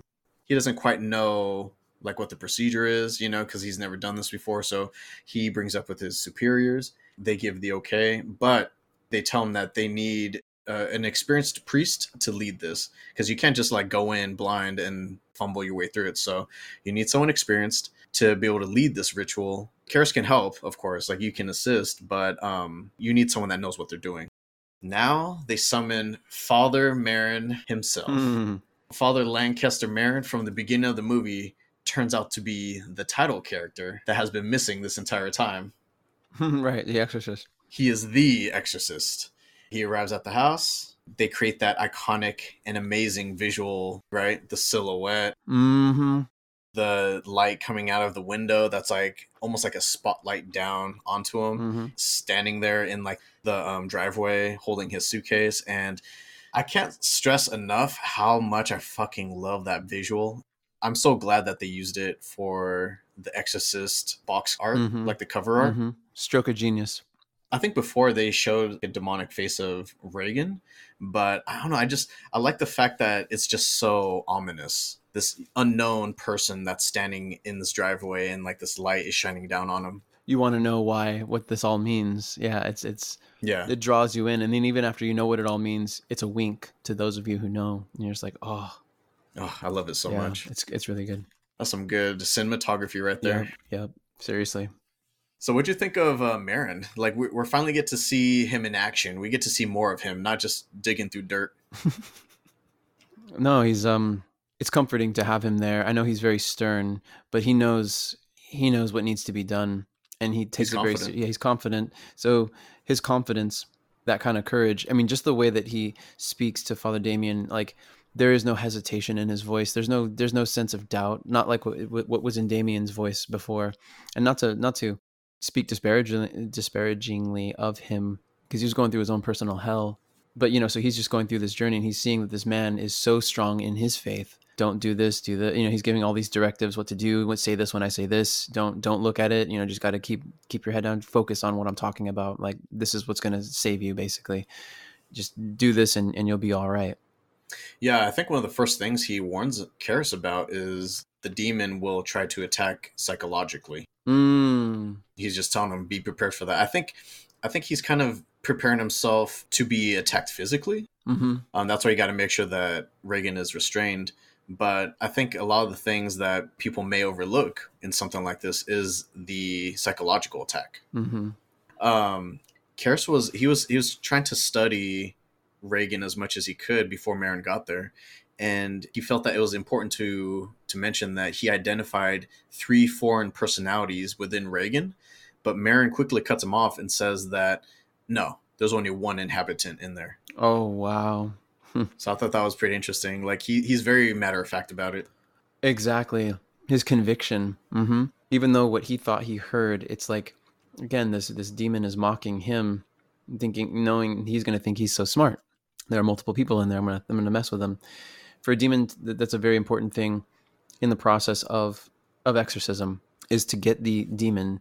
In order to get the demon out of the person the demon needs to identify itself first so it can be called by name. That's important. Until the demon names itself it's a pointless endeavor. You have to get it to name itself first. Only then can you invoke its name to be cast out and Interesting. i don't know the process after that. I mean I, it seems that they're there for hours and whatnot but um of, of just repeating and and having that keeping that faith and in the in the midst of it all and not being so afraid that you falter i guess. They get dressed they get prepped and uh, they start the exorcism.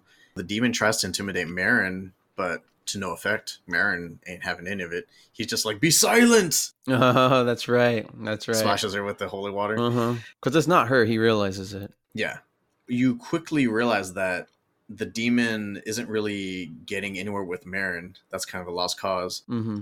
He uh, shifts his, his crosshairs to Karras. Karras is the weaker of the 2 Mm-hmm. And th- here's what I think is is so cool because there's like a two different juxtapositions going on here. Physically speaking, Karras is like the stronger one. He's the younger, healthier one. Merrin Yeah. is like this fragile old man, you know, that comes in. But in this situation, Karras is the fragile one, Right. and Merrin is the, the strong one.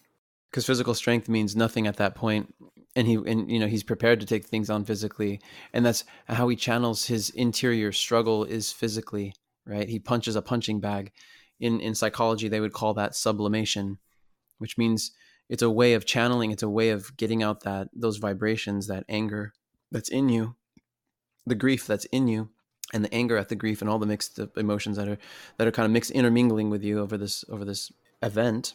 Because he doesn't really know he doesn't have that interior strength himself he hasn't really worked those muscles he tends to use again sublimation physically getting this, those frustrations out.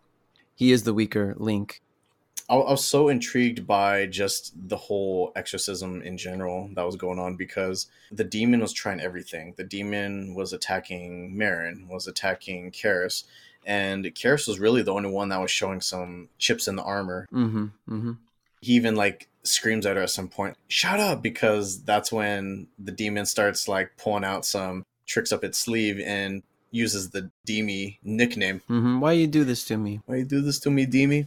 And uh, the only one that ever called him that was his family. So he's just like, he's like, shut up. He's getting um, a little worked up, but it seems like the the first go around, just like the first round of this exorcism, it seems to go successfully because at least it appeared like they were wearing down the demon. It got to the point where the demon finally like gets all quiet and like starts levitating, crucifix position, right, and then slowly lowers back to the bed and mm-hmm. they put the restraints back on and then they take a break. And it's just it's kind of interesting to think about because with such a ritual that takes a long time to do and complete they're all going to be different too you know depending on the strength of the demon and also probably the strength of the host. Oh right. Yeah it could be something that could take days it could be something that could take maybe a couple hours But um, I, I have a feeling that all exorcisms are probably just unique cases. You just think of like if they're gonna do this, they have to do it the entire time. But no, there's there's like little breaks. It's almost like in warfare as well, where it's like they'll take breaks at night and then resume battle the next day. Mm-hmm. That was something that Merrin understood as well. Was like, all right, so you know, we won the first round. Let's kind of like regroup, right. gather our strength, regroup. and then we'll go back in and then finish this thing man, I love the scene. I don't think this was in the theatrical version, but I love the scene when they take their break after the the first round of the exorcism and they're kind of sitting on stairs but they're facing opposite directions so there's like the little like two steps that go down from Regan's room uh-huh. they just have this quiet conversation it's almost like a philosophical conversation that they're having Karras is is still questioning his faith but i think he, he he's almost like playing off of the strength of Merrin being there as well. Like Merrin is is kind of like mm-hmm. bringing him back in in a way. He asked the question like, "Why is this happening to this sweet little girl?" He just feels so bad for her. Mm-hmm. Merrin just had a such a to the point, but also thought provoking answer to it, where he says that innocent people like her are chosen in order to rattle people's faiths they prey on these sweet people and like these innocent people that don't deserve it. They want to make the people question why God would allow something terrible like this to happen to them. Mm. He's basically saying like it's no fault of Regan's. It's unfortunate that she was chosen for something like this. Like he, he's not surprised by that question because I, I have a feeling that at some point Merrin also had the same question probably going into his very first exorcism. Right. He's probably wondering the same thing. And like now he, he's more desensitized to it in a way. Mm-hmm. He's got perspective. He knows what it is. He knows what he knows what all of this is, and he doesn't take it at anything other than face value. This is just it's it's saying anything it can to survive. It's saying anything it can to try to get a rise out of me.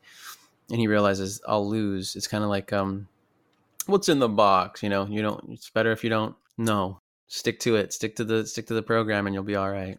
This is where the big mistake happens probably ultimately the fatal mistake. So Father Merrin, he takes a little bathroom break. You know, goes into the the restroom and he takes his pill because he's starting to get the shakes a little bit. And while Father Merrin's doing that, Father Karras ends up going into the room and checking on Regan by himself. When he walks in, he sees a vision of his mom, you know, his recently deceased mom. Regan begins to speak to Karras in his mother's voice, you know, call, again, calling him Dimmy. But I think before they, they were just using the nickname, but now the voice sounds just like his mother and is just, is breaking mm-hmm. him down, you know, chopping that at that tree, like the base of the tree, really just playing off of the guilt and the pain that he has inside. And he even snaps again, right? You're not my mother. Like he's just like so fed up with this. Mm-hmm. Karras is beginning to lose his composure. Merrin sees it and tells him, like, you know what? Sit this one out. I got this. Like, in order to protect him, he mm-hmm. needs to remove him from the situation. In some ways, it kind of makes you question, like, maybe Father Karras wasn't ready for this after all. He's not quite there yet. Yeah, I don't know. I think I'd say that none of us are necessarily always ready for that next step, right? You got to just step out. I think he was ready as he could be, but um, I guess it just depends on how you look at it. It seems like again, if the goal is to get the demon out of of Regan, then the goal is achieved. Perhaps he was just always meant to be because from God's if you're looking at it from like a, from God's perspective, then if he knew that Dame, Father Damien would always act this way, would always take things, use his physicality to work through his issues, then it might lead to this in the end. Not that he's been predetermined to doing this, but that it's likely he'll he'll take care of it. He'll save this girl. The scene that follows that is, I think, it might be my favorite scene in the entire movie. Hmm. You know, Karras is he's in like a, a weird spot because he's trying to go through with this ritual, but he also isn't hundred percent with the belief of this faith. It's weird hmm. because he's seeing these these supernatural things and science can't explain this, you know? Like th- these are only things that he's read about, but like he hasn't actually seen until now. Also, you questioning your faith, you're seeing a lot of this evidence right in front of your eyes. You know, it's like even if he wasn't ready at that time, this next scene kind of changes everything. So Karras, he goes downstairs and he's just kind of sitting by himself and he's really just trying to like pull himself together because he's unraveling at the seams the helpless chris i think she's just kind of like hoping for the best and she's just she's trying not to bother the priests and let them do their thing. But she notices that Karras left the exorcism and he's just kind of sitting there by himself not saying anything. He's just kind of has like his his uh, face in his in the palms of his hands. And chris asks if Regan is going to die. And the reason why this is my favorite scene it's not even that long of a scene either probably like a couple minutes long but there was so much that happened in the scene so it, it was a touching moment because this was when it was finally put into perspective for Father Karras. I don't think he quite saw what was at stake here. I think in this moment, Karras regained his faith. It was this moment, mm. like when she asked that question, and you know, he kind of like looks at her. He was almost like, Why would you think that I would let that happen? It's almost like that resparked that fire that was within him. So I think mm-hmm. that that was when he regained his faith. I think that's when he realized he still believes in Regan, who's upstairs suffering. And then I think most importantly, he now believes in himself that he can get the job done. Right. I honestly felt like Chris was kind of like losing hope. Like she was like, I don't think Regan is going to make it out of this. And uh, Karras was like, No, I'm not going to fucking let her die. Mm. So he was like, No, fuck that. I'm going to go up there, take care of that fucking demon upstairs, you know?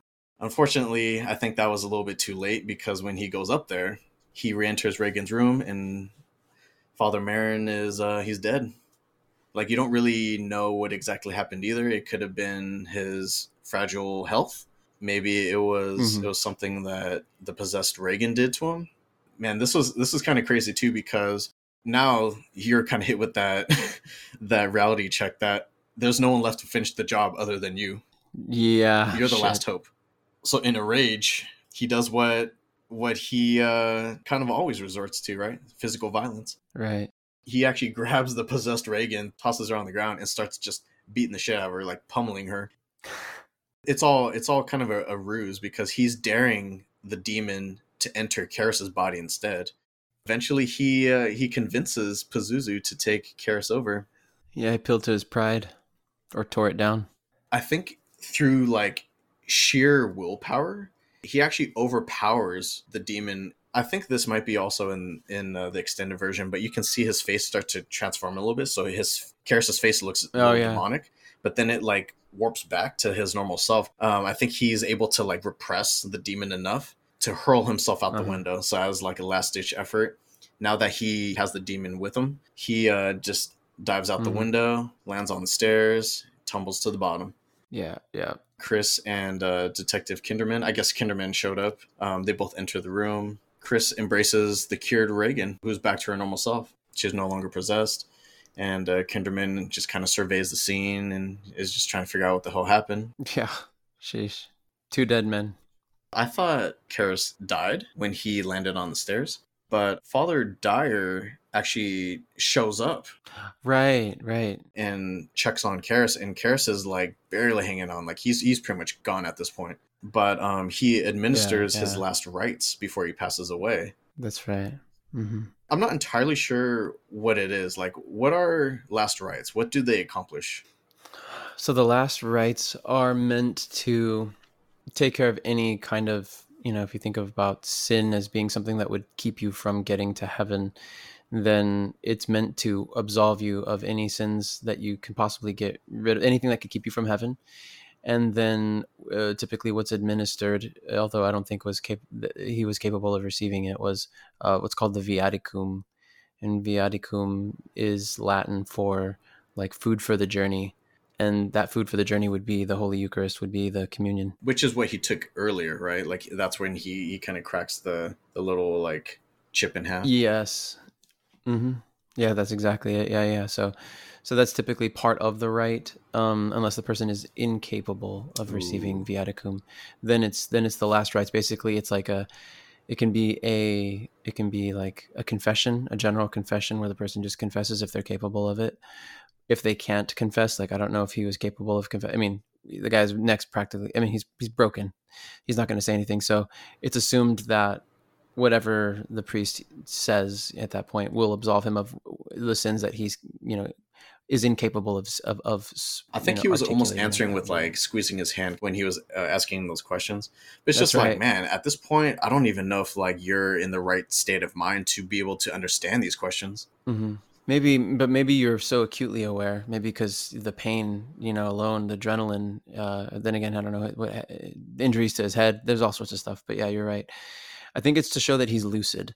The squeezing of the hand, you don't squeeze unless you're, eh, you know, he was squeezing very intentionally. It wasn't like it was sporadic. Like he just his muscles were caught. It was like it was very intentional, Crazy. as if to show like, hey, I am using my free will. I agree to all this. You know, so on and so forth. Yeah. So um, shortly after the last rites, Father Karras passes away. We're brought to the next day where uh, this is pretty much the end of the movie now. So the MacNeils are they're packing their bags. They're getting the fuck out of that house, and I'll blame them. Yeah, yeah, exactly. So now that Regan seems to be back to her normal self, and and also it, it's kind of interesting because um, she doesn't remember anything. She doesn't remember at all what happened. Kind of a cool scene because Father Dyer stops by to check in and you know just say goodbye to him. Regan, she doesn't understand why, but when she sees that clerical collar on Dyer, it like kind of like focuses on that. She feels compelled to give him a kiss on the cheek.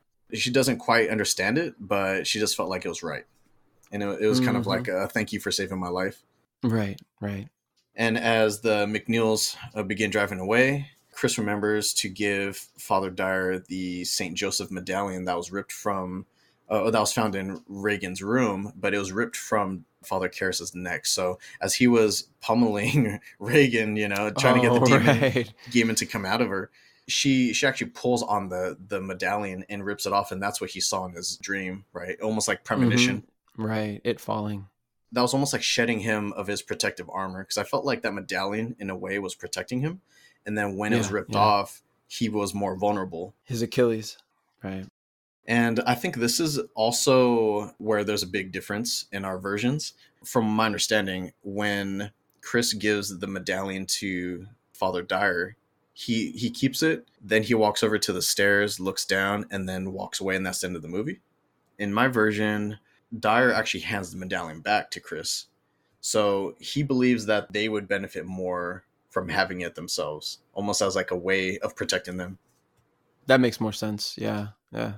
They drive away. Regan, as they're driving away, she turns around and waves goodbye. Father Dyer waves back at her.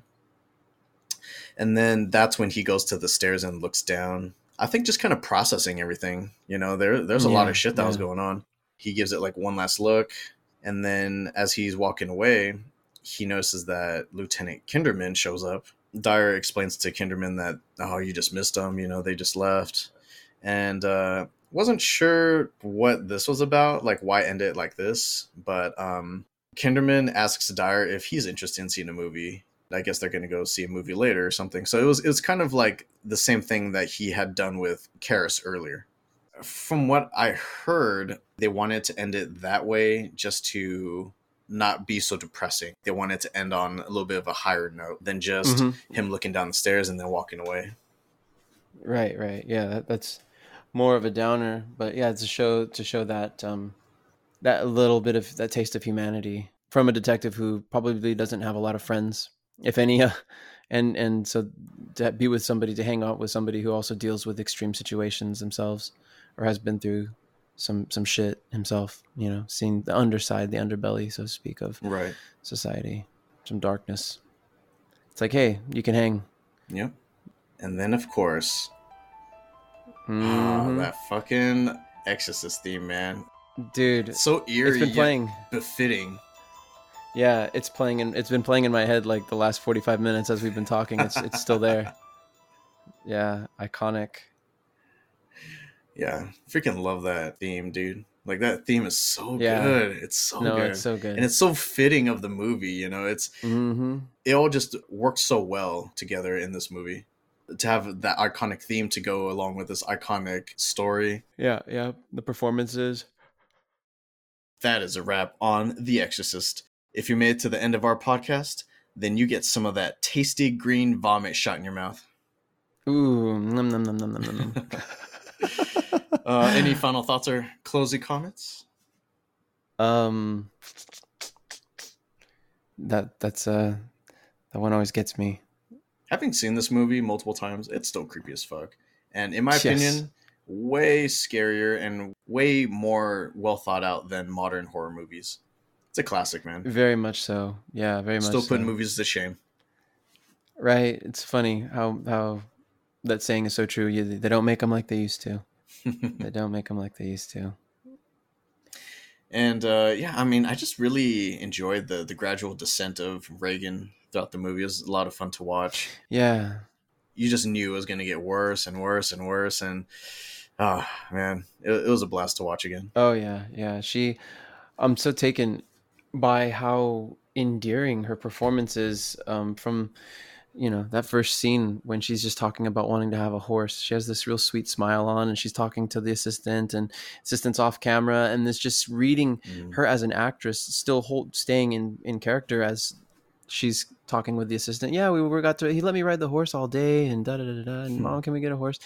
Just that whole sweetness, and then, um, and then to see the whoa, just the complete opposite of that. You know, the cursing. I mean, just the, the foul foul mouth coming out of the sweet little girl, or foul words, I should say, coming out of the sweet little girl, and her uh her just the uh, yeah the blood the stabbing the all of it is just wow the range that this little girl had to go through in that performance it's a hell of a performance. And Yeah. the sad thing too is I feel like trying to continue your acting career after a movie like this oh you're is going to be super tough. Yeah. You're so typecast. It's a blessing and a curse. You know you, you hit one out the park you hit your first one out the park likely. Yeah. but uh but sadly you'll just you'll carry you'll be known as that girl for the rest of your life. What does that even mean? Is that a good thing? Is it a bad thing? I think it's up to the person but but you'll always carry that with you. Just kind of like uh i don't know i think of matthew lillard and i think of skeet ulrich and i think those two specifically i'm like yeah. Them jamie kennedy you think scream. You stabbed me, man. you stabbed me man Well, are you uh, watching anything lately? Fillmore TV? Yeah, what have I been watching lately? Gosh, I for for shits and giggles, I just jumped back into Ted Lasso uh, yesterday, I believe it was. You have you watched any? Ted- oh, that's right, Apple TV. No, I don't think we have it right now. okay. Might might pick it up again when Severance season two comes back. Oh, that's what I was going to talk about. Yeah, Severance. You guys, you sent me on that that that down that rabbit hole. Holy moly! I think I'm on the third episode now. I think I fin- I finished the third episode. Nice. My goodness, dude, that that show is so engaging. I, y- y- every episode ends in a way that you just want to immediately binge watch. you just want to Mhm. watch the next episode. Yeah. It's like just when it's starting to get good again, it's like starting to pick up. You're like, oh, motherfuckers. Yep, yep, yep, yep. Oh man, and I just love Patricia Arquette. She's so freaking. She's so so damn beautiful. I always think of. You ever seen uh what was it? True Love, True Romance, True Romance with Christian Slater. Mm-mm, Oh shit, we got to cover that movie sometime, dude. That's her in her prime. Christian Slater's in his prime. It's a Tarantino flick. Uh, I don't think he directed it, but he I think he wrote the screenplay for it, and it's got you know Dennis Hopper in it, Christopher Walken mentioned Christian Slater, of course, um, and Patricia Arquette, and uh, gosh, a few others that just have amazing performances. Oh wow, okay. True Romance. Uh, I mean, I haven't been really watching a ton. Um, I did start picking up some weird uh, short films on YouTube lately. I recently discovered that there's like a bunch of these short horror movies that you can watch, and they're only like 20 minutes long, and they're pretty fucking good. Oh, Well, like roughly like 20, 30 minutes, but there's one called Ignore It, which is creepy as shit oof. like there's like some sort of like weird goblin lady thing that like lives in the house or like follows this oh family hell and no. you're you're just supposed to like not look at it and pretend like it's not there and it won't it can't hurt you i guess but if you look at it then it can kill you what the hell? yeah that's awful. yeah pretty wild there's this other one which is a dark comedy called finley and it's about this um puppet ventriloquist puppet that is discovered up in the attic of this house What? This thing is like chained and like nailed shut and so they of course take all that off and they, they notice this puppet inside creepy looking puppet it comes to life so i'll just leave it at that if you if you've read goosebumps it's kind of like uh yeah. that one star i forgot what it's called Yeah, I forgot his name. Yeah, the little dude. I mean, he became so iconic. He is just. I think that was one of the scariest ones, and so Yeah. he became associated with all things Goosebump. Goosebumps. Oh, not to mention, I also saw Oppenheimer. Oh yeah, damn. Uh, you still haven't seen it yet, so I'm not gonna spoil anything. can't wait. I really can't wait, dude. I really wanted to go this past weekend, but I will just say it is a Christopher Nolan movie, so you can't go wrong with that. you really can't, dude. Our first one. Come on. To this day, I still feel heartbroken. Honestly, I think of that that moment um, at the very end when it's the very beginning For which one? for for Tenet. Sorry, Oh, Tenet. Mm-hmm. that movie's like good and heartbreaking. And anyway, Affliction Aflixionados is available wherever you get your podcasts. New episodes drop on the first Saturday of each month, 5 a.m. Pacific. If you enjoy our content, give us a like, a thumbs up, and don't forget to subscribe. As always, thank you to listeners out there for joining Michael, Pazuzu, and I. This oh, I was gonna say if you were gonna pick that up. this has been Aflixionados Podcast, episode 29, The Exorcist, and we will see you all in hell. Leeches on the Menjay.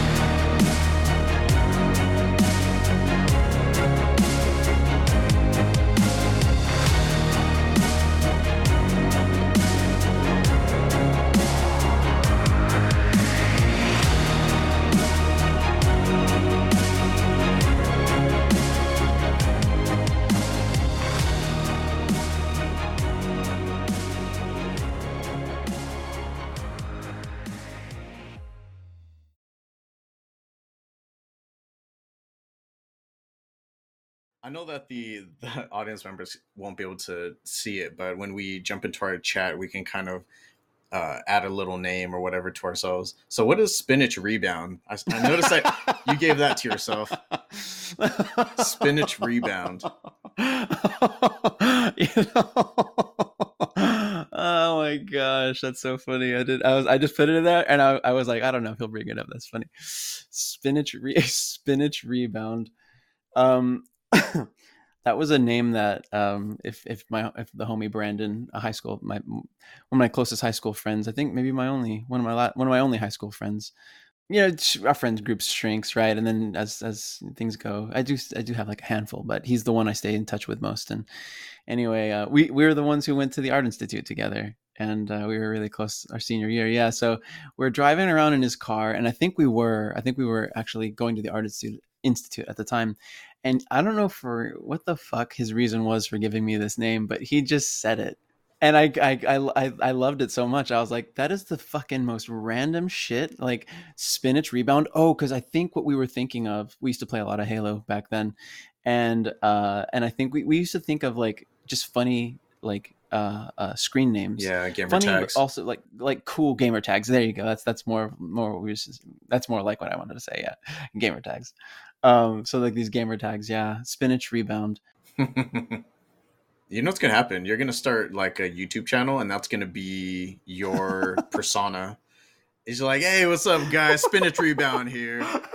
Smash that like Wouldn't button." be- wouldn't that be ironic oh that'd be so funny all those years ago to like just remember this shit you know what's funny dude i just pulled that off the top of my head